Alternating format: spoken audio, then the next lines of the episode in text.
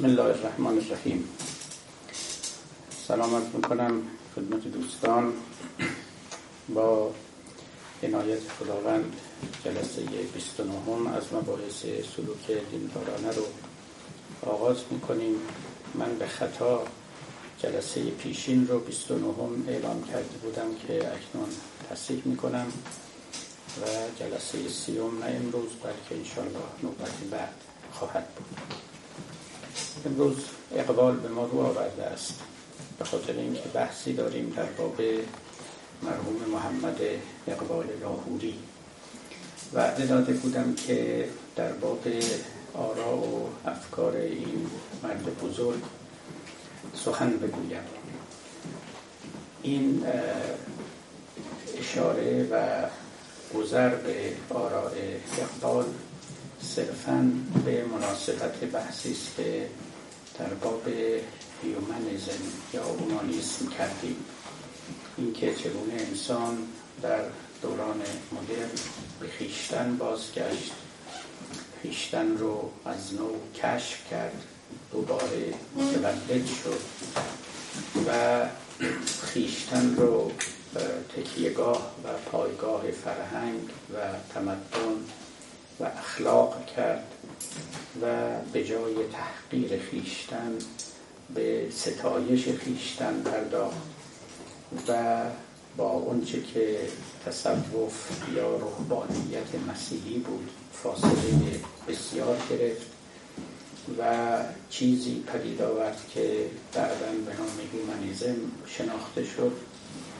ادهی هم همچون مرحوم محمد ارکون که نوبت پیشین سخن از ایشان رفت کوشیدن تا این هیومانیزم رو در فرهنگ و تمدن اسلامی کشف کنند پاره از متفکران قرن چهارم رو مثل ابوالحسن آمری و ابو سلیمان سجستانی و ابو حیان توحیدی و ابن مسکوی رو معرفی کردند که در فلسفه خود و در اندیشه خود انسان محور بودند.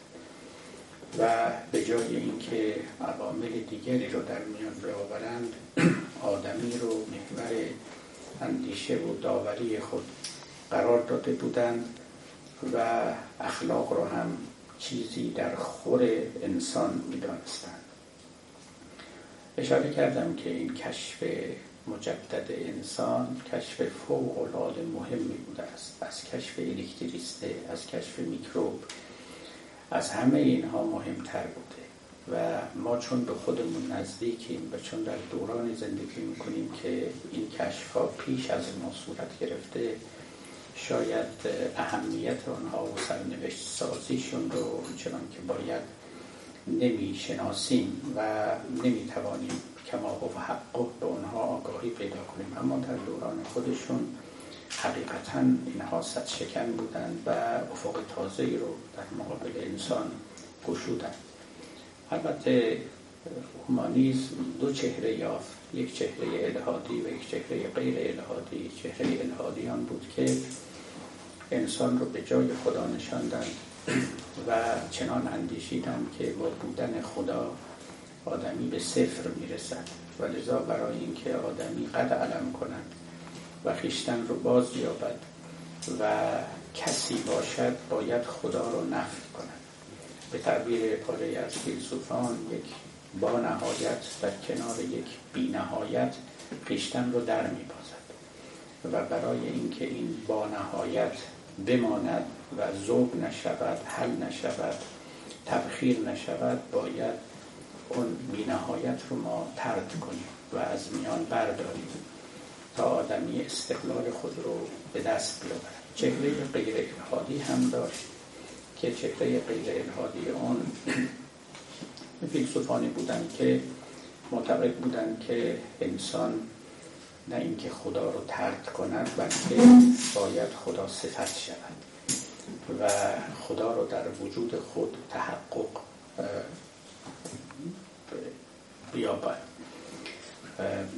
یعنی متحقق کند و اینها هم طایفه دیگری بودن. متاسفانه دوران ما این دوران مدرن دوران قرن بیستم بیست یکم دورانی است که می‌توان گفت هومانیزم الهادی و خدا ناباور غلبه مطلق یافته است. با همین احوال میراث این هیومانیزم همه جا گسترده است. حتی خدا باوران خداشناسان و دینداران هم بی نصیب از او نماندن و نکته های نیکوی او رو برگرفتن بدون اینکه لزوما خداوند رو ترد کنند و دین رو پشت سر بگذارن باری این اجمالی بود از نکته هایی که قبلا گفتم.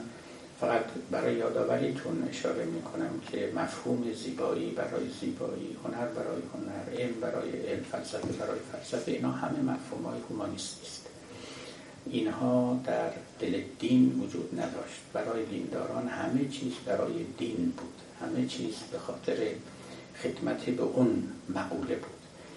و اما اینکه و این نکته است که محمد ارکون هم بر او فشارد اینکه همه این متاعها رو ما از قبضه دین بستانیم و بیرون بیاوریم و به اونها استقلال ببخشیم این میراث ماندگار هومانیزم است. و چیزی است که تا امروز ادامه دارد و تقریبا هیچ کسی در او تردید نمی کند. اینکه از کسی دانشجوی بپرسن شما چه می‌کنی بگوید دانشگاه می‌روم چه می‌کنی درس می‌خونم برای چی درس می‌خونی برای اینکه عالم بشم با ثبات بشم. خب برای چی می‌خوای عالم بشی؟ هیچی برای اینکه می‌خوام عالم بشم. این این امروز جز بدیهیاته ولی یه وقتی اینا جز بدیهیات نبود. اینها همه نظری بود. یعنی بحث داشت کنترورشیال بود و به راحتی قابل پذیرفتن نبود. و علل عموم اینها دین ببخشید علم اخلاق تکنولوژی همه چیز به خاطر چیز دیگری خواسته می‌شد. باری این قصه هومانیزم بود با توضیحات مفصلی که داده شد. من در سخنان خودم در بحث های پیشین اشاره کرده بودم که از میان متفکران ما که هم تفکر عقلانی داشتن هم تفکر عرفانی داشتن و متعلق به جهان جدیدن یک کس رو فقط می‌شناسیم که به این مطلب نهایت احتمام و توجه رو برزیده است و اون یک کس عبارت است از شخص شخیص محمد اقبال لاهوری فیلسوف و شاعر هندی مسلمان و یکی از اندیشه ورزانی که می‌توان او رو پای گذار کشور پاکستان دانست ولی اونها البته از بحث ما به دور است و جزو فعالیت های سیاسی او شمرده می شود که به احتمال قوی فعالیت سیاسی ناکام یا بد سرانجامی هم بوده است به داوری پاره از داوران. اما از اون ماجرا که بیرون بیاییم و به مر اندیشه های این مرد متفکر رجوع کنیم نکات برجسته و درخشان بسیاری میابیم که یکیش همین توجه به خیشتن است که یکی از کلیدی ترین مفاهیم در اشعار اقبال لاهوری ما دو تا اقبال داریم. یکی اقبال فیلسوفی که اقبال شاعر. و من اکنون بیشتر از اقبال شاعر سخن می‌گویم. یعنی اون اندیشه هایی که بذرشون در شعر او پراکنده شده است. اقبال فیلسوف هم داریم که کتاب بازسازی فکر دینی در اسلام و رشد متافیزیک در ایران و امثال اونها را نوشته است. البته نمی‌توان یه اره گذاشت و بین این دو شخصیت کاملا جدایی افکن بدیهی است که یک شاعر بالاخره از فیلسوفی خودش هم در مقام شعر گفتن بهره می‌بره و اون رو نمی‌تواند زیر پا بگذاره. شعرهاش فیلسوفانه است اما شاعرانه هم هست. به تعبیر خودش میگه که اگر حقیقت ساده بیان شود حکمت است اما اگر با سوز دل همراه شود شعر است. و او شعرش حکمتی است همراه با سوز دل یعنی هم از عاطفه کمک گرفته است هم از عقل کمک گرفته است. حکمت خود و شعریت رو در کنار هم نهاده و با هم تلفیق و ترکیب کرده و اشعاری رو سروده است. حجم اشعار اقبال کم نیست و اینکه میان ما مسلمانان متاسفانه اشعار او مقفول واقع شده ما یه تأسف است وقتی که اقبال بود وقتی هم که فوت کرد تجدید بسیار زیاد از او کردن. حتی شارعی مثل ملک و شعرهای بهار درباره او قصیده گفت شعر گفت فراوان فراوان. اما رفته رفته به دست قفلت و فراموشی سپرده شد امروز من می‌بینم بسیاری از کشورها در ایران بیرون ایران درباره شعر معاصر فارسی جلسه می‌گذارن انجمن می‌گذارن میان بحث می‌کنن. یک نفر اسم از اقبال نمیبر البته ما شاعران دیگه هم داشتیم همه اونها هم محترم هم مثل آقای شاملو مثل نادرپور مثل اخوان سالس این اون فروغ فرخزاد هم. ولی اقبال لاهوری به نظر من در صدر است. یعنی اقبال در واقع حافظ دوران ماست. و اشعارش از بی برخوردار است که اساسا قابل قیاس با اون دیگران نیست. اما چی شده است که این بزرگوار اینطور به دست جفا و فراموشی سپرده شده است؟ قصه پرقصه است. شاید همچون پاره از اشعار سبقه اسلامی داره سبقه دینی داره و شعر و روشن فکری سکولار این, این گونه اندیشه ها و رنگ ها رو نمیپسنده و نمیپذیره. او رو پاک از دفتر خود و کارنامه خود حذف کردن.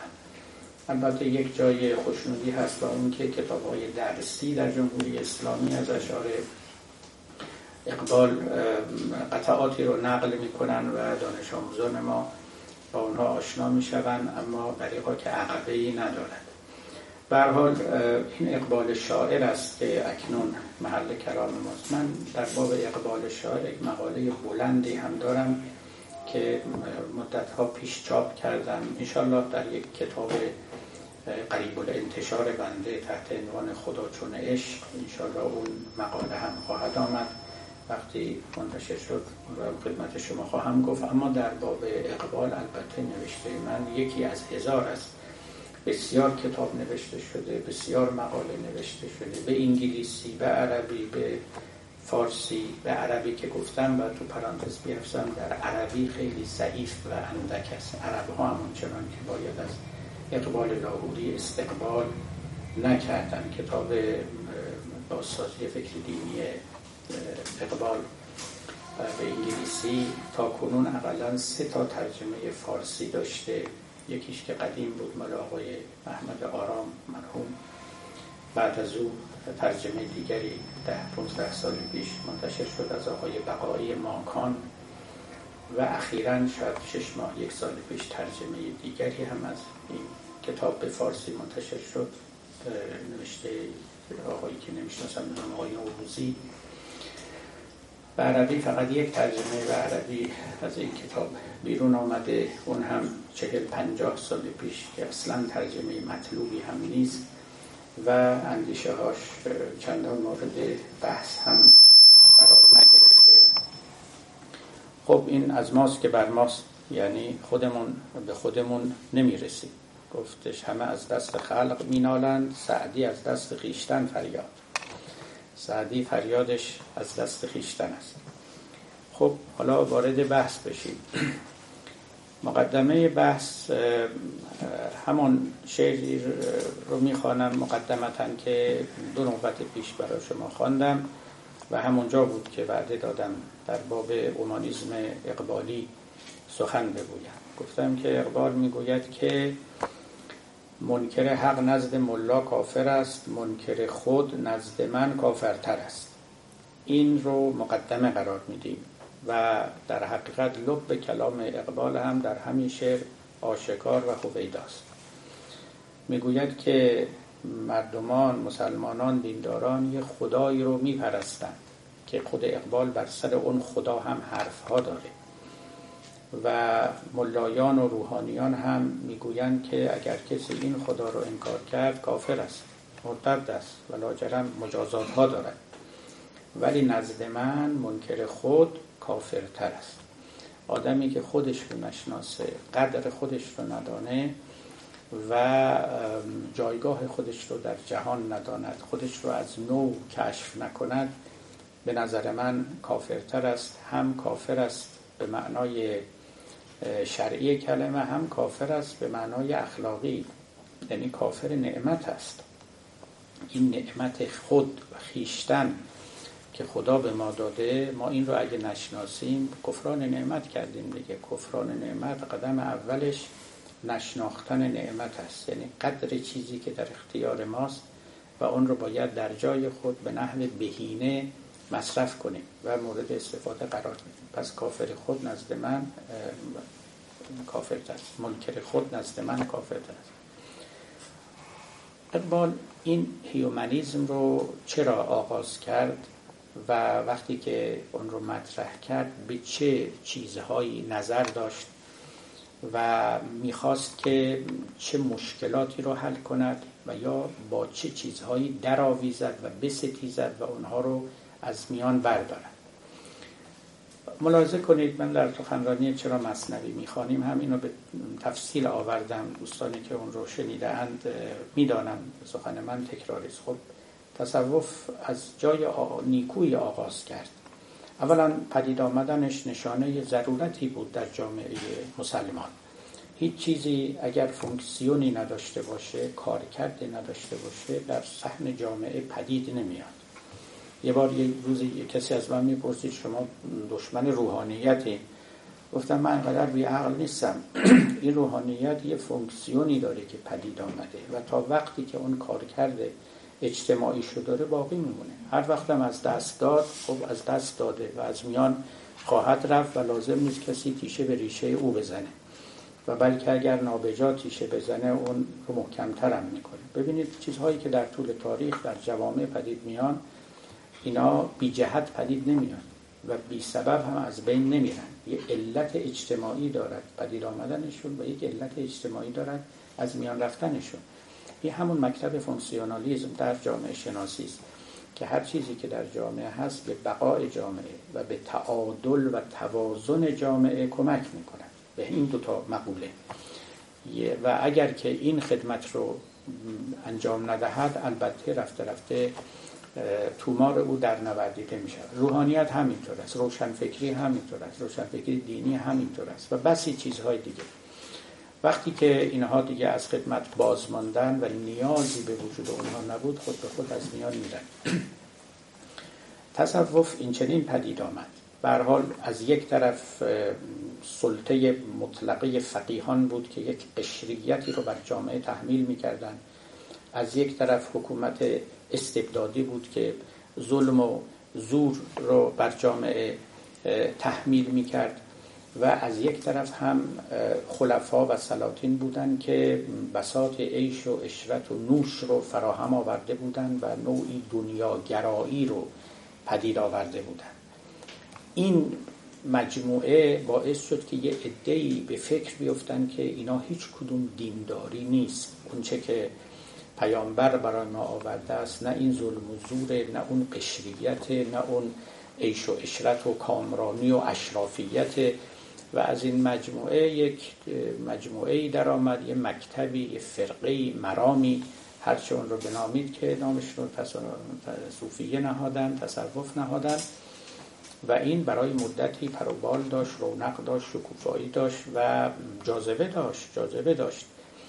منتها به تدریج مثل هر فرقه و مرام دیگری به ناخالصی های آلوده شد. یعنی تعالیم نیکویی که اینها ابتدا داشتن به تدریج بد معنا شد به تدریج از جایگاه خودش خارج شد.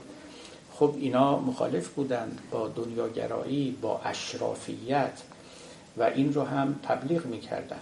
اما وقتی که بد فهمیده شد رفته رفته تبدیل شد به چی؟ به دنیا گریزی. به طور کامل. همون روحانیتی که فیلمسل ما در میان راهبان مسیحی دیده ایم.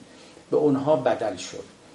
و اینکه از فقه می گریختن در شکلهای خیلی افراتیش بدل شد به باطنیگری یعنی تعویلگرایی یعنی به طور کلی همه چیز دیانت رو تعویل باطنی کردن و از تمام زواهر درگذشتن و همه رو پشت پا زدن و حتی به اباهیگری منتهی شد. یعنی همه چیز رو مباه دانستن و دیگه گناه و غیره و همه رو تومارشون رو در نوردیدن و همچنین وقتی که راه تازه‌ای برای خودشون و مستقلی در پیش گرفتن مسجد رو فرو نهادن و به جای اون خانقاه رو ساختن که تا یه وقتی معنا داشت. اما به تدریج این تبدیل شد به یه فرقه جدایی و عجب خانقاهی تصوف خانقاهی پدید آمد.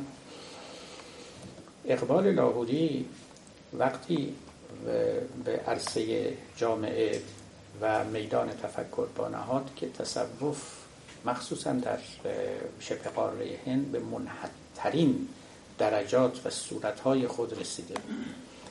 شما اگر تاریخ اون دوران رو بخونید درد اقبال رو خوب می‌تونید بفهمید. ما البته در ایران هم داشته ایم اما نه به اون درجه از انحطاطی که در اونجا بود. هر گوشه یک کسی یک پوست تختی انداخته بود و ادعاهای بزرگ بزرگ می‌کرد.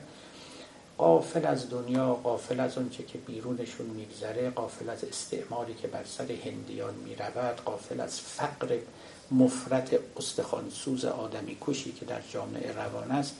همه هم لاف از لاهوت می‌زدند و از رفتن به عرش و و هر شبی سیر آسمان ها کردن و و از همه بدتر ستایش فقر ستایش دنیا گریزی ستایش برهنگی و تحقیر آدمی تحقیر دنیا موج می‌زد در اندیشه ها و در تعلیمات این افراد. این این گونه سخنان ریشه داشت البته سابقه داشت پیشینه داشت. اما چون که گفتم یه قومی وقتی که منحد شد مهمترین عزیزترین ارجمندترین اندیشه هم به انحطاط میفتن بعد تفسیر می‌شوند بعد معنا می‌شوند و آثار خطرناک خودشون رو پدید می آورن. این اتفاق افتاد. این به قول اقبال فقری بود. فقر خیلی جاها به معنای تصوف دیگه. خود صوفیان خودشون رو فقیر می نامند. این فقری بود که اوریانی می‌داد. این فقری بود که به شما توصیه می کرد که همه چیز رو کنار بگذارید. یک فقر دنیاگریز و خیشتن گریز و به تعبیر اقبال گفت که وا طلب فقری که سلطانی دهد. ما دنبال تصوفی هستیم که نه تنها اوریانی ندهد بگذر از فقری که اوریانی دهد فقری که سلطانی دهد. در واقع می‌خواست بنیان یک تصوف نوین رو بگذاره. تصوفی که خودمحور و انسان محور باشه. برخلاف تصور پیشین که نافی وجود انسان بود و دنبال جایی چیزی میکشت نامش رو هم خدا گذاشته بود که آدمی خودش رو در او حل کنه زوب کنه. فنا کنه و با این فنا کردن در واقع از بره. در خودش چیزی نمانه نشانی نمانه. گفت در کیش ما تجرد انقا تمام نیست در بند نام ماند اگر از نشان گذشت. این شعر مالی کلیم کاشانیه. میگه انقا که وجود نداره در نزد ما حتی کار رو کامل نکرده. چرا؟ چون درسته که وجود نداره اما اسمی که ازش هست. آدم باید چنان نابود بشه که نه تنها نشان بلکه نامشم از بین بره. در کیش ما تجرد انقا تمام نیست. در بند نام ماند اگر از نشان گذشت. پیری رسید و نوبت طبع جوان گذشت. تا تن از تحمل رتل گران گذشت. بدنامی حیات دو روزی نبود بیش. آن هم کلیم با تو بگویم چسان گذشت. یک روز صرف بستن دل شد به این آن روز دیگر به کندن دل زین و آن گذشت. در کیش ما تجرد انقا تمام نیست. در بند نام ماند اگر از نشان گذشت. یه بار یک مترجمی که متن رو ترجمه می‌کرد و این شعر در او بود برای من این شعر فرستاده بود تو خدا ترجمه اینو برای ما بگید. حالا شما هم فکر کنید ببینید چجوری میشه به انگلیسی این شعر رو ترجمه کرد. در بند نام ماند اگر از نشان باری ببینید موجودی که فقیری که نشان که هیچی نامی هم نمی‌خواد ازش باقی بمانه و تصوف ما به این درجه از انحطاط و بدفهمی رسیده بود خب یکی از کارهایی که اقبال کرد قیام در مقابل این بود. لذا یکیش مسئله اثبات خود در مقابل تصوفی که می‌گفت قایت کمال آدمی فنا شدن در خداست. حالا برای شما خواهم خوان اقبال می‌گفت اصلا اینطوری نیست. قایت کمال آدمی مثل معشوق شدن است نه فنای در معشوق شدن. اینا دو تا مقوله دو تا فلسفه کاملا متفاوته. من تقرب به خداوند میجویم تا در او فانی شوم یا تقرب به خداوند میجویم تا مثل او شوم. یعنی صفات او رو در خودم تحصیل کنم تحقق ببخشم. کدومی که از این دوتا؟ ممکنه ما امروز اینا رو ساده بینگاریم اما شما به سابقه و دیرینه دراز مدت تصوف نظر بکنید که کمتر از سخنی مثل خدا شدن می‌گفتن. حالا در این مثلیت هم من سخن دارم یعنی سخنانی هست اقبال داره. سخن از فنا بود. فنا آخرین مقام کمال آدمی. داستان سیمرغ و سیمرغ رو در منطقه دیر عطار خونده اید دیگه اطلاع دارید دیگه سی تا مرغ بودن یعنی مرغان بسیار زیادی بودن هزاران مرغ بودن که روانه شدن برای یافتن و دیدن سیمرغ در میان راه بسیاری از این مرغ ها تلف شدن نتوانستند که مشکلات راه رو تاب و طاقت بیاورن و از اون میان سی تا ماندن انتخاب اسلح شد این سی تا ادامه دادن ادامه دادن هفت وادی رو گذراندن. گفت او را هفت وادی در ره است. چون گذشتی هفت وادی درگه است. گفت برای اینکه به درگاه سیمرغ برسین از هفت وادی باید شما عبور کنید. این وادی ها هر کدوم جاده های صعب و مشکلاتی داشتن برای خودشون. این وادی ها که آخرینشون دوتا وادی حیرت و بعد وادی فناست و این سیمرغ سی تا مرغ می‌رسن به جناب سیمرغ یعنی اینا در او فنا میشن. می‌بینن اون همین خود ایناست دیگه. پس به اینا چه احتیاج؟ خود جناب سیمرغ سی تا مرغه. بله؟ گفتن صد دام. خودش صد تا دامه. خود جناب سیمرغ هم سی تا مرغ. البته سیمرغ واقعا سیمرغ نیست. اصلا اینجا این کلمات سگ مرغه و اینا مثل سیستان که سگستانه و سجستانه و الی آخر. اما خب حالا این اینا بازی است که با لفظ شده دیگه که لابد سی تا مرغ اونجا سی مرغ و این سی مرغ دیدن که همون سی مرغ خودشون رو در آینه وجود او دیدن و اینجا به کجا رسیدن؟ به مقام فنا به وادی فنا رسیدن و بعدم فنا شدن تموم شد. یعنی به کمال خودشون رسیدن. این سخنی که بارها برای شما نقل کردم و مرحوم اقبال در کتاب بازسازی فکر دینی هم نقل می‌کنه می‌گوید که این گویاترین سخن در باب احوال صوفی است که ملا عبدالقدوس گانگهی گفت. گفت پیامبر به معراج رفت و بر نگشت. اگر من بودم والله بر پیغمبر به معراج رفت و برگشت. اگر من بودم والله بر نمیگشتم. یعنی یک صوفی برای اینه که بره بره از این دنیا بره بیرون. و طلب مرگ می‌کنه. من در جهان خاک به زندانم راه برون شدنش نمی‌دانم. افتاده ام به دام حیاتن در ای مرگ همتی کن و برهانم. بیشتر از این که بخواد و دوست داشته باشه در این دنیا زندگی کنه می‌خواد زودتر بره. میگه ما تا آخر زندان شدیم. زندان رو باید شکست و رفت. باید شکست و رفت. در زندان موندن و علاقه به زندان پیدا کردن شرط نیست. این حافظ بود که بعدا آمد و گفت که ما به این حیات به زندگی در این دنیا احترام می‌ذاریم. علاقه داریم. دل اونم می‌خواد بیشتر بمونیم. دنبال فرار و دنبال مرگ و اینا هم نیستیم.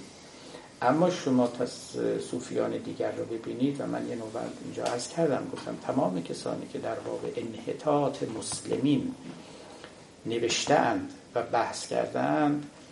بل اتفاق همشون معتقدن که تصوف منحط در دوره انحطاط خودش یکی از عوامل انحطاط جوامع اسلامی یعنی با این اندیشه های دنیا گریز و خودگریز و علم ستیز و فلسفه ستیز و عقل ستیز معلومه که هیچ جامعه به جایی نمی‌رسه. در جا می‌زنه عقبتر هم میره. و همه چیز رو هم از در تسلیم و رضا نظر می‌کنه و قبول می‌کنه و فکر تغییر وضعیت نیست.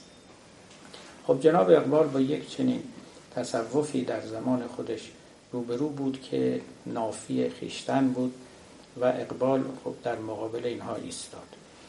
یک کتاب مهم داره اقبال لاهوری به نام گلشن راز جدید. من خدمت شما گفتم که اقبال اصلا بناش این بود که یک تصوف جدید بنا کنه. و این واقعا این کار رو کرد و آزم بود و بنا رو بر این نهاد. من انشالله اگر این سلسله بحث همون تمام شد اگر خداوند بخواهد و رخصت و توفیق بدهد یه بحثی راجع به عرفان مدرن اینجا مطرح خواهم کرد. که مبتنی بر آرای اقبال و پاره از نکاتی که خود من آموختم و به نظرم رسیده است. خواهم گفت برای شما. ما بالاخره در جهان مدرن دینداری مدرن می‌خوایم تصوف یا عرفان مدرن هم می‌خوایم. همونطور که علم مدرن هست همونطور که فلسفه مدرن هست. چطور اونا مدرن شده تازه شده تجدید شده؟ طب جدید داریم مثلا ریاضیات جدید داریم. خب علم کلام جدیدم می‌خوایم تصوف جدیدم می‌خوایم اینا هم همه هست. باید اینا تجدید بشه باید قبار زدایی بشه. یکی از کسانی که پیش قدم در این کار بود مرحوم اقبال است. این نکاتی که من میگم ایشون 80 90 سال پیش گفت. یعنی شما میزان تقدم فضل و فضل تقدم او رو در نظر بگیر. اقبال 1938 از دنیا رفت. این سخنان رو اگر 1930 1920 گفته باشه تقریبا 90 100 سال پیش این مطالب رو گفته درد رو شناخته به درمان پرداخته و با حکمت و بلاغت در مقام ادا و افاده گفتار و نظریات خودش هم برآمده است. باری یه کتابی ببینید کتاب گلشن راز مشهور دیگه حتما شنیدید نامش رو. گلشن راز از یکی از بزرگان تصوف ایرانی تبریزی است به نام شیخ محمود شبستری. ایشان متعلق به قرن هشتم است و یک قرن پس از جلال الدین بلخی رومی آمده است. متصوف نسبتا گمنامی بوده در گوشه شبستر که کسی در مشهد خراسان نام او رو شنیده بوده و تعدادی سوال به نظم یعنی به صورت شعر برای او میفرسته و از شیخ محمود می‌خواد که پاسخ او رو بگوید.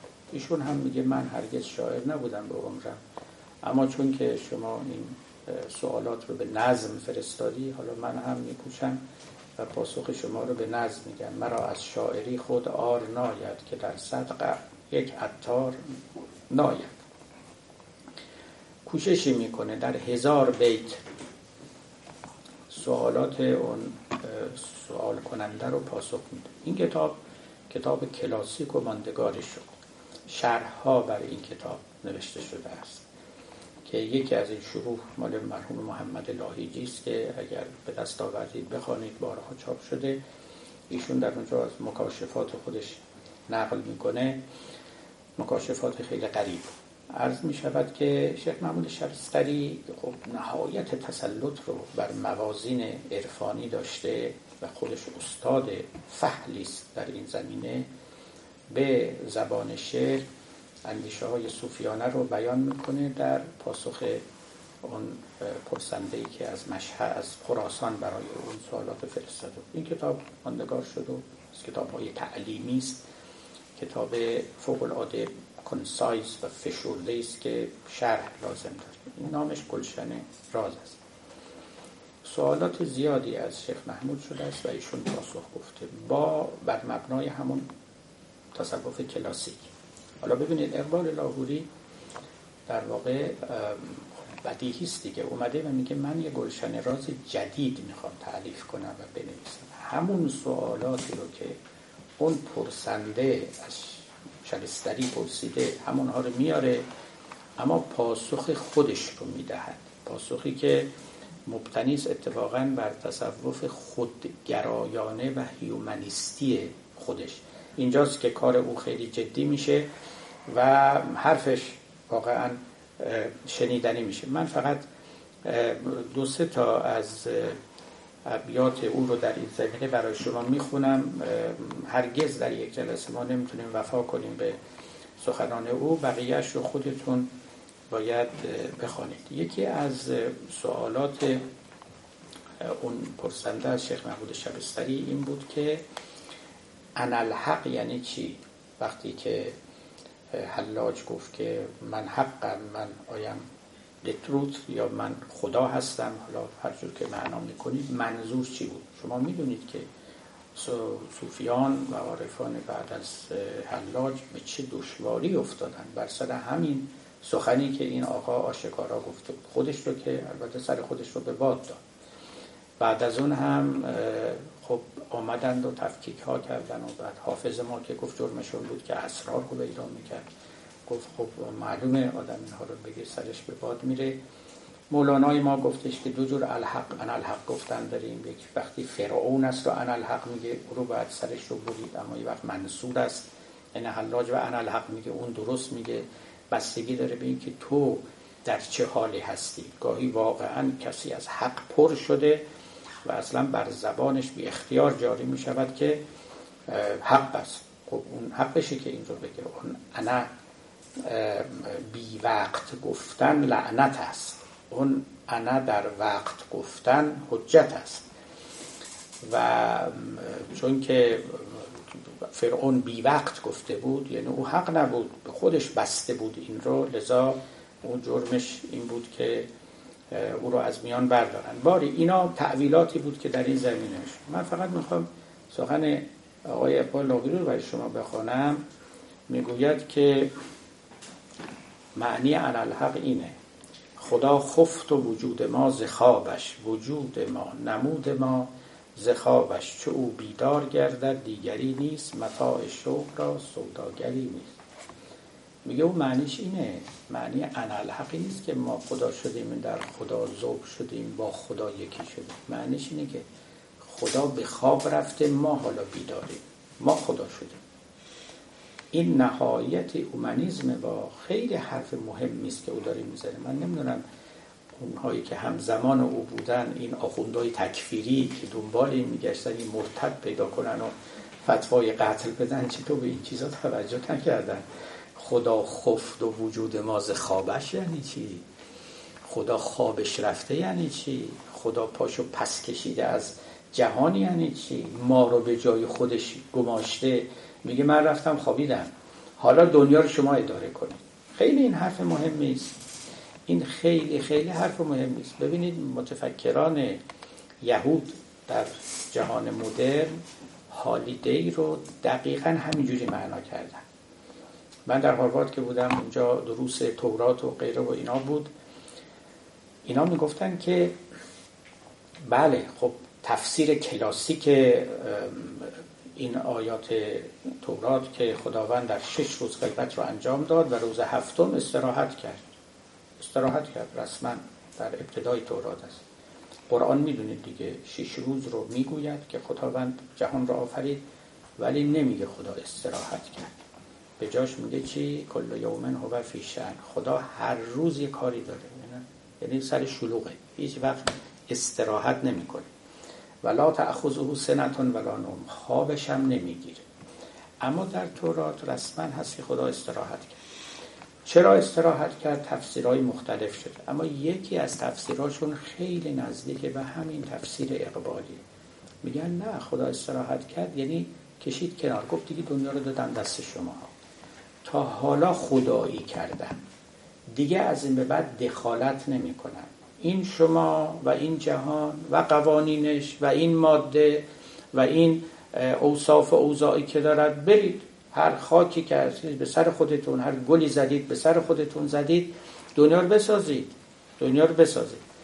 هیومانیزم تا حدود زیادی به این اندیشه نزدیک است که خدا دنیا رو سپرده به ما سپرده به ما از سیاستش از علمش از فلسفهش از هر چیزش ما باید اداره کنیم. دیگه پای او رو به میان نکشیم یا از او توقع دخالتی در امور نداشته باشیم. که تو بیا اینجا کمک کن. ما اگه مسلمونیم و عبادتت می‌کنیم مثلا اقتصاد خرابه تو بیا درستش کن. نه نمی‌کنه. میگه این بازار و اقتصاد یه قواعدی داره. بر وفق اون قواعد میگرده. شما حالا نماز شب هم می‌خونی بخون. به بازار کاری نداره ارتباطی نداره و تاثیر نمی‌ذاره در سیاست هم همینطور و غیره. این خیلی نکته مهمی. این همه حرفی که اقبال داره می‌زنه. حالا ما از اهل تورات و اهل کتاب نشنویم کاری به اونا نداریم. اقبال ما تعبیرش هم نسبتا درشت و سریح خدا خفت و وجود ما ز خوابش.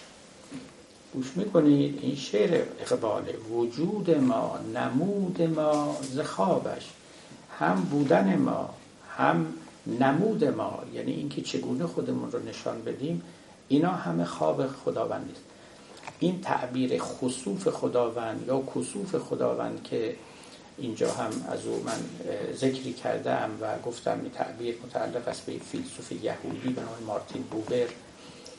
ایشان خب با همین الهام از تعلیمات یهودی و با توجه به پاره از اتفاقاتی که در جهان مدرن افتاد من جمله هولوکاست که همشون می‌گویند که اونجا خدا خوابیده بود که به داد ما نرسید. به معنای مضموم کلمه.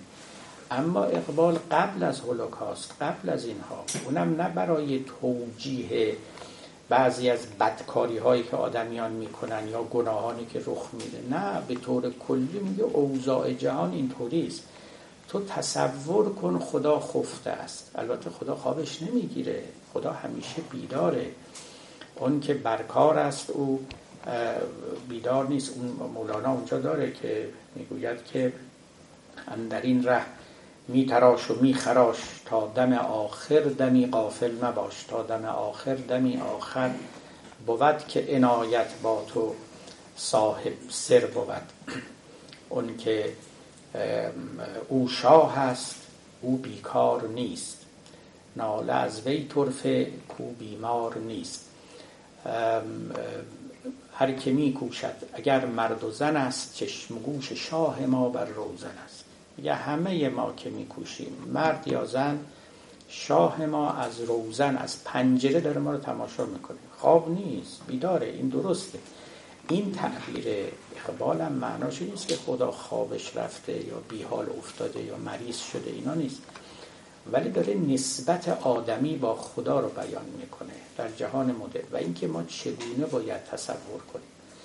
اینکه آی مسلمونا خب ما بارها این من در جلساتی بودم در ایران. همین پس از انقلاب. پاره از روشنفکران دینی حقیقتا. مرا به سوال گرفته بودن. و از من میپرسیدن که شما جواب این مسئله رو بده که ما مسلمونیم. ما کوشیدیم به در حد طاقتمون به بهترین فهم از اسلام برسیم. ما وظایف دینیمون هم انجام میدیم. ما و امثال ما. پس چرا وضعمون این چنین نیست که هست؟ چرا خداوند به وعده هاش وفا نمی‌کنه. چرا؟ ما عقب مانده ایم عقبتریم از دیگران خب من چه جوابی باید به اونا می‌دادم؟ بعد گفتم خدا خوابیده شما اینجوری فکر کنید. ما بیداریم. ما باید کارامون رو بکنیم. این که شما مسلمونین پس پسر خاله و دختر خاله خدایین مثلا به شما عنایت بیشتری می‌کنه براتون کادو میفرسته نه این حرفا نیست. این, این, این کاری که در این جهان می‌کنیم جواب خودش رو هم تو این جهان میده. فوقلاده این مهمه. ببینید این اقبال یه بار دیگه هم براتون نقل کردم. خیلی دنبال نوآوری بود. همه اینا صفات خداست صفات خداست بیدار بودن. میگه ای صوفیان خفته بیدار بشین. خودتون چرا به خواب زدین؟ خدا بیداره. بیدار بشین. خدا نوآور است. بدی السماوات و الارض بدی خیلی از خلقه. خلق ما خلق خالقی. تو قرآن هم هست که احسن الخالقین و تبارک الله و احسن خدا بهترین خالقه. یعنی خالقای دیگه هم هستن.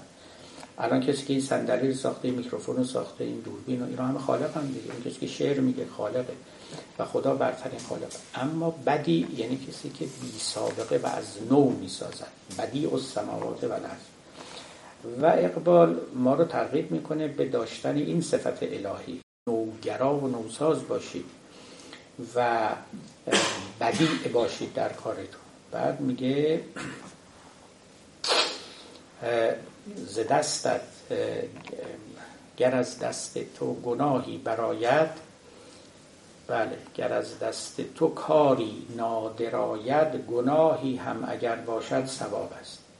فتوا میده. میگه اگه یک کار نو می‌کنین گناه نو هم بکنی گناه اختراع کنیم مثل گناه گذشتگان نباشه. ما یه معلم ریاضی داشتیم در مدرسه می‌گفت که من منزل میرم همیشه رشت قیمه و قرمه سبزی و چینا میپزن. میگم آخه این که ما رو گذشته یه چیز تازه بپذید یه غذای تازه اختراع بکنید. حالا اقبال که میگه گناهی هم اگر باشد ثواب است. نه حتی یک گناه هم می‌کنید گناه جدید اختراع بکنید. اینقدر به نوآوری اهمیت می‌داد. خب این یک نکته که در کار او فراوان است و دیگه من بیش از این چیز نمی کنم فقط یک چند تا بیت دیگه هم براتون بخونم از او. پس چه باید کرده اقوام شرق یک مصنوی است یک منظومه است. از او این جزء سخنان اوست میگه فقر مؤمن چیست؟ تسخیر حیات بنده از تأثیر او مولا صفات. ببینید میگه فقر تصوف مؤمن چیه؟ تصوف مؤمن تسخیر دنیاست. نه قارنشینی و گوشه گزینی. تسخیر جهان این تصوف مؤمنان است. این عرفان مدرن است. دنبالش بنده از تأثیر او مولا صفات. بنده صفات مولای خودش رو می‌گیره. عاشق صفات معشوق خودش رو می‌گیره. بنده صفات خدای خودش رو می‌گیره. مهمترین صفات خداوند از نظر اقبال صفت خلاقیت اوست. صفت نوآوری اوست صفت مختار بودن اوست. اینا درست همون چیزهایی بود که تو تصوف کلاسیک فراموش شده بود یا انکار شده بود. مخصوصا قصه اختیار و اراده. اصلا تو سر اراده می زدن حافظ چی می گفت؟ این اقبال با حافظ اصلا خوش نبود. به هیچ وجه.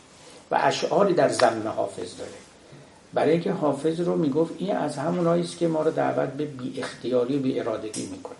رضا به داده بده و از جبین گره بگشا که بر من و تو در اختیار نگشاد است. بله حسد چه می‌بری ای سوس؟ نظم بر حافظ قبول خاطر و لطف سخن خدا داد است. بله دیگه غزل خیلی خیلی مشهور بیا که چی؟ ملک عمل چی؟ سخت سوست بنیاد است. بیار باده که بنیاد عمر برباد است. چه گویمت که به میخانه دوش مست و خراب؟ سروش عالم غیبم چه مجده ها داد است. که ای بلند نظر شاه باز صدر نشین نشیمن تو نه این کنج مهنت آباد است. تو راز کنگره عرش می‌زنند. سفیر ندانمت که در این دامگه چه افتاد است. رضا به داده بده و از جبین گره بگشا که بر من و تو در اختیار نگشاد یا در جای دیگری حافظ میگه گناه اگرچه نبود اختیار ما حافظ تو در طریق ادب باش و گناه من است. میگه ما می‌دونیم اختیار نداریم نه در کار خیر نه در کار گناه. اما ادب حکم می‌کنه که بگیم نه گناه منه تقصیر خدا نیست تقصیر منه. تو در طریق ادب باش و گو گناه من است. خب این چیزی نبود که اقبال بپسنده. مطلقا او که اقبال که میگو گناه بکنی حافظ میگو اگر شراب خوری جرعی فشان بر خاک از آن گناه که نفعی رسد به غیر چه باد یه حد اکثر رخصتی که می‌داد این بود که گناه می‌کنی سعی کنی گناه متضمن نفع دیگران هم باشه. این اقبال می‌گفت نه اگه گناه می‌کنی یه گناه نادر بکن گناه بی سابقه بکن اون مهمه. یعنی پاشو از اینم فراتر نهاده بود. در مقابل این بی ارادگی و بی حالی و بی خیالی و خودفروشی و تحقیر خیشتن و تحقیر دنیا و بی مقدار دانستن زندگی خب بدیهی بودش که اقبال قیام می کند و آدمی رو محوریت می بخشه و در مرکز می نشاند و هر چه که انسانی است هر چه که انسانی و در خور اوست رو با قیمت می‌دونه و قدر مینهد و بر صدر مینشاند و به ما می‌گوید که طریقه درست همین است. به این طرف باید بریم. خودمون رو باید از نو کشف کنیم. این حرف او بود. ما خودمون رو باختیم. در باختیم. اصلا نیستیم نمی‌بینیم خودمون و بعدم یه عده اومدن بر ما تعریف کردن که کمال تو در نبودن تو و در فنای تو و در ذوب شدن توست. کمال آدمی و عاشق این است که صفات معشوق رو به خود بگیرد. من اینو چند بار تکرار می‌کنم. نه اینکه در معشوق فانی شود نه اینکه در معشوق ذوب بشود. خب بنده از تأثیر او مولا صفات. آن خودی را کشتن و واسوختن این خودی را چون چراغ افروختن. داره بیان این دو گونه تصوف دقیقا تقابل میافکنه. این کنترست رو به چشم ما میاره میگه در اون تصوف که روحانیت هم نظیر او بود خودی رو باید بکشی و بسوزانی. این یکی به شما میگه که خودی تو چون چراغی است که باید روشن کنی. نه اینکه بسوزونی یا بشکنی یا از میان برداری و بعد میگه که من می‌خوام تصوف واقعی رو بهتون نشون بدم. فقر اوریان یعنی تصوف واقعی گرمی بدر و حنین فقر اوریان بانگ تکبیر حسین. یکی از مشکلات تصوف ما هم این بود که صحنه جهان رو رها کرده بود. به قدرت نظر نمی کرد. نمی اندیشید. به اصطلاح امروز اهل مبارزه نبود. سیاست رو به چیزی نمی گرفت. اصلا بر خاک تصوف هیچ تئوری سیاسی نروید. یعنی وقتی شما یک مکتبی دارید که دنیا رو بی مقدار می‌دونه دیگه چرا براش تئوری پردازی بکنه؟ برای زندگی برای سیاست دیگه تئوری پردازی نمی‌کنه. فارغ از این مقولاته. خب اقبال اینطوری نبود. اهل سیاست بود تئوری پردازی می‌کرد. فقر اوریان رو یعنی فقر واقعی رو در گرمی بدر و در تکبیر حسین می‌دید تجلیلی که اقبال از امام حسین می‌کنه فوق العاده است یعنی نشان می‌دهد که اون جور عرفان مجاهدانه رو دوست داره نه عرفانی که دنیا گریزانه باشه. یک غزل خیلی زیبایی داره که لاله این چمن آلوده رنگ است هنوز. سپر از دست میانداز که جنگ است هنوز. این میگو این جنگ برپاست. و لاله این چمن آلوده رنگ است هنوز. یعنی ما هنوز خیلی زنگار داریم. خیلی اشکال داریم. سپر از دست میانداز که جنگ است هنوز. خیلی جنگ طولانی در پیش داریم تا به مقصد برسیم. و این جنگ جنگ واقعا. جنگجو میطلبد نه خفتن و در قار نشستن. خب بذارید یک غزلی رو از اقبال براتون بخونم. فرصت ما هم تنگه. این غزل رو بر روی مزار اقبال نوشتن و به نظر من بسیار حسن انتخاب کردن. یعنی حقیقتا لب اصاره و قلب تعلیمات اقبال رو در این غزل آورده است. می‌گوید که دم مرا صفت باد فرودین کردند گیاه راز سرشکم چو سمین کردند. بلند بال چنانم که بر فراز سپهر هزار بار مرا نوریان کمین کردند مفتخرانه هم سخن میگه درباره خودش. و بعد می‌گوید که چراغ خیش برافروختم که دست کلیم در این زمان نهان اندر آستین کردم. این غزل فوق العاده است فوق العاده است. اولا که درباره خودش می‌گوید که نفس من بهار آفرین است. مفتخر است به اینکه خداوند به او چنین اندیشه و چنین منزلت بلندی داده است. اما از اینها گذشته یک سخن مهم رو بیان می‌کنه که باز نشان دهنده همین قدر نهادن به خیشتن است.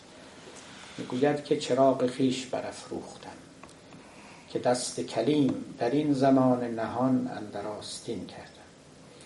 کلیم که حضرت موسی باشه اینجا نماد همه پیامبرانه فرق نمی‌کنه. میگه در زمانه ما دیگه پیامبری وجود نداره و پیامبری به ظهور نخواهد پیوست. ما باید چراغ خودمون رو روشن کنیم. خلاصه مطلب آخه کلیم دستش مثل چراغ میتابید دیگه. جز معجزات موسی بود که هم در تورات هست و هم در قرآن که دستت رو وزمم یدک الی جناحک دستت رو بذار بر پهلوی خودت بر سینه خودت و بیار بیرون. دستت می درخشد این یکی از معجزات موسی بود و اون عصا هم یکی دیگه و غیره.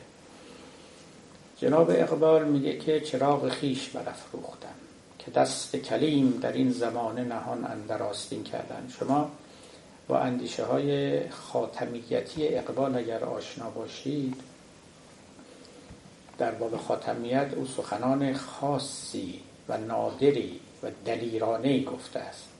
که شدیدا هم مورد اعتراض مرحوم متحری قرار گرفت. متحری در کتاب خودش خدمات نه اون کتاب آخرین کتاب ایشون که در باب روشنفکری و انقلاب بود. اونجا می‌گوید که این سخن اقبال ختم نبوت نیست ختم دیانت است. میگه اصلا دیگه نه تنها نبوت تمام شد دیانت هم بساتش برچیدش من البته پاسخ ایشان را مفصلا تو کتاب بست تجربه نبوی آوردم کسانی که مایلن به اونجا مراجعه کنن اون محور بحث من نیست. اما این شعر اقبال مبتنی بر همون نظریه خاتمیت اوست. در واقع میگه ما باید پیغمبری کنیم در اینجا ما دیگه پیغمبر نمیاد. پیغمبری رو به ما سپردن. نه به معنا که دین تازه در بیاریم. فهم تازه از دین باید ارائه کنیم. و دین یعنی فهم از دین. خلاصه مطلب. من چراغ خودم رو برافروختم چون چراغ موسا دیگه خاموش شده. چراغ خیش برافروختم که دست کلیم در این زمانه نهان اندر آستین کردن. بعد میگه من چنان رفعت قدر دارم که بر فراز سپهر هزار بار مرا نوریان کمین کردن. از می شود که خب من یک چند تا نکته دیگه هم اینجا براتون بگم. اقبال برای احراز خیشتن و ابراز خیشتن یک دشمن دیگه هم داشت. یک محور ستیز دیگر هم داشت. و عبارت بود از قلب. این جنبه افکار اقبال است که خیلی مورد علاقه جمهوری اسلامی و کتاب نویسان او قرار گرفته.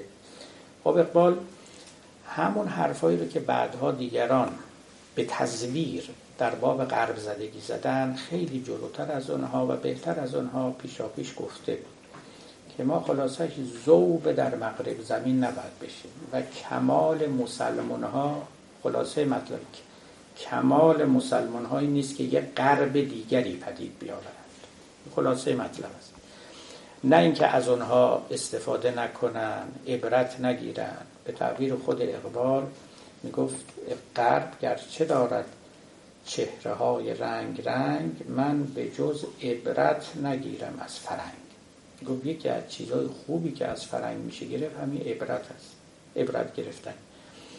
یا اشعار دیگری که داره. البته درکش از فرنگ خیلی خیلی عمیقتر از این حرف هاست. باری از اشعار ساده هم داره که طبقا تو کتابای دبیرستانی خودمون هم دیدم نوشتن که قوت مغرب نه از چنگ و رباب نه از رقص دختران بی هجاب قوت افرنگ از علم و فن است. از همین آتش چراغش روشن است. الاخر خب از این ابیات هم داره.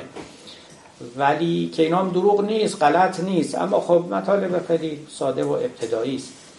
اما کارش با فرنگ خیلی بیش از این است. یعنی خیلی تصفیه حساب باید بکنه. خیلی حساب خورده حساب داره با اینجا. و توصیهش به مسلمان ها این که خودتون رو در نبازید. و می‌گفت در خدا هم در نبازید بلکه یکی مثل خدا بشید. دیگه در مقابل غرب چه می‌تونه بگه؟ یه غزل من بارها شاید این اشعار رو براتون خوندم بعد نیست الانم برای یادآوری تکرار کنم که یک مجموعه قطعاتی داره که به صورت ترکیب بند است به اصطلاح ادبای پیشین. از اینجا آغاز می شود که از من ای باد سباگوی به دانای فرنگ عقل تا بال گشوده است گرفتارتر است. عجبی نیست که اجازه مسیحا داری عجبی این است که بیمار تو بیمارتر است. از اینجا آغاز می‌کنه. ابیات هم فوقالعاده زیبا و حافظانه است برخلاف عدم تمایلی که او به حافظ داشت. از اینجا میگذره اینکه بیمار تو بیمارتر است. بعد یه قطعه بعد از این داره که من هیچ وقت از خوندن او سیر نمیشم. هم لفظا و هم معنا زیباست. عقل تا پای در این راه خمن در خمزد شعله در آب دوانید و جهان بر هم زد. هنرش در باب مغرب زمین داره میگه. هنرش خاک برآورد. ز تهذیب فرنگ باز اون خاک به چشم پسر مریم زد. وای بر سادگی ما که فریبش خوردیم. رهزنی بود. کمین کرد و ره آدم زد. اون بیتش که من سیر نمیشم از خوندنش و هزار نکته در او نهان کرده است همون است که میگه هنرش یعنی مغرب زمین هنرش خاک برآورد ز تهذیب فرنگ. این تمدن با هنر خودش فرنگستان رو قبار روبی کرد. خاک برآورد ز تهذیب فرنگ. جارو کرد پاکیزه کرد اما این خاک رو زد به چشم پسر مریم. یعنی پشت به معنویت کرد. پشت به دیانت کرد. با تمدن خودش یک انسان آفرید پشت به خدا و پشت به معنویت. دوباره می‌خونم براتون. هنرش خاک برآورد ز تهذیب فرنگ. باز اون خاک به چشم پسر مریم زد. وای بر سادگی ما که فریبش خوردیم. رهزنی بود کمین کرد و ره آدم زد. خب در باب غرب از اینها فراوان دارد. نکته سنجی خیلی زیادی داره. اینکه اقبال خیلی جاها خودش رو با خلیل مقایسه می‌کنه. و این از مقایسات جالبه. با خلیل الله حضرت ابراهیم. چند جا جوری سخن میگه که گویا خلیلی است که وارد بودخانه شده. بودخانه مغرب زمین. سنمخانه هم یا سنم کدم این تعبیرات هم به کار می‌بره و می‌خواد این بودها رو بشکنه. و طرح حرم در دل بودخانه بریزه. توجه می‌کنید؟ چند جا این تعبیر طرح حرم در دل بودخانه ریختن رو بیان می‌کنه. یعنی این بتخانه رو مثل پیامبر اسلام که این بتخانه رو حرم کرد. یعنی اومد بتها رو شکست و از اون بتخانه کعبه ساخت یک قبله ساخت برای همگان. چنین تعبیر رو به کار می‌بره. وقتی که به تصوف یا به مغرب زمین به همه اینها میتازه این نکته رو میگه. میگه نفی به تنهایی کافی نیست. ما به جای یعنی بعد از لا باید یه الا بگذاریم. این که شما بگی که من خودم رو نفی می‌کنم در خدا این تمام نشد راه. باید به جاش وقت یه چیزی دیگه بذارید و فلان چیز رو به جای اون می‌گذارم. این که بگی که فلان سیاست رو نفی می‌کنم دین رو نفی می‌کنم این کافی نیست. باید به جاش چیزی دیگر این تعبیر لا و الا احتساب کائنات که در کلمات او چند جا به کار رفته نشان دهنده همین است که نفی کافی نیست. باید اثبات کرد و اثبات خودی کرد یا به جای هر نفی یک اثباتی هم نهار یکی از پیش های خوب اقبال همین راجب روسیه است راجب شوروی است. می‌گوید که روس را قلب و جگر گردیده خون از زمیرش حرف لا آمد برون.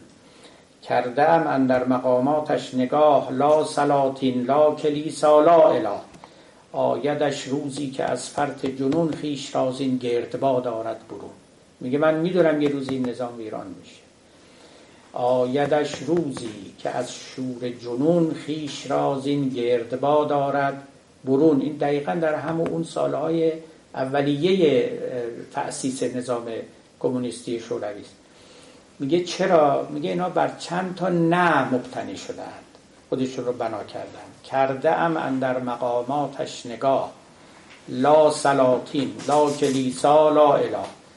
اومدن میگن که نه سلطنت نه کلیسا نه خدا نه دین. پچی پچی.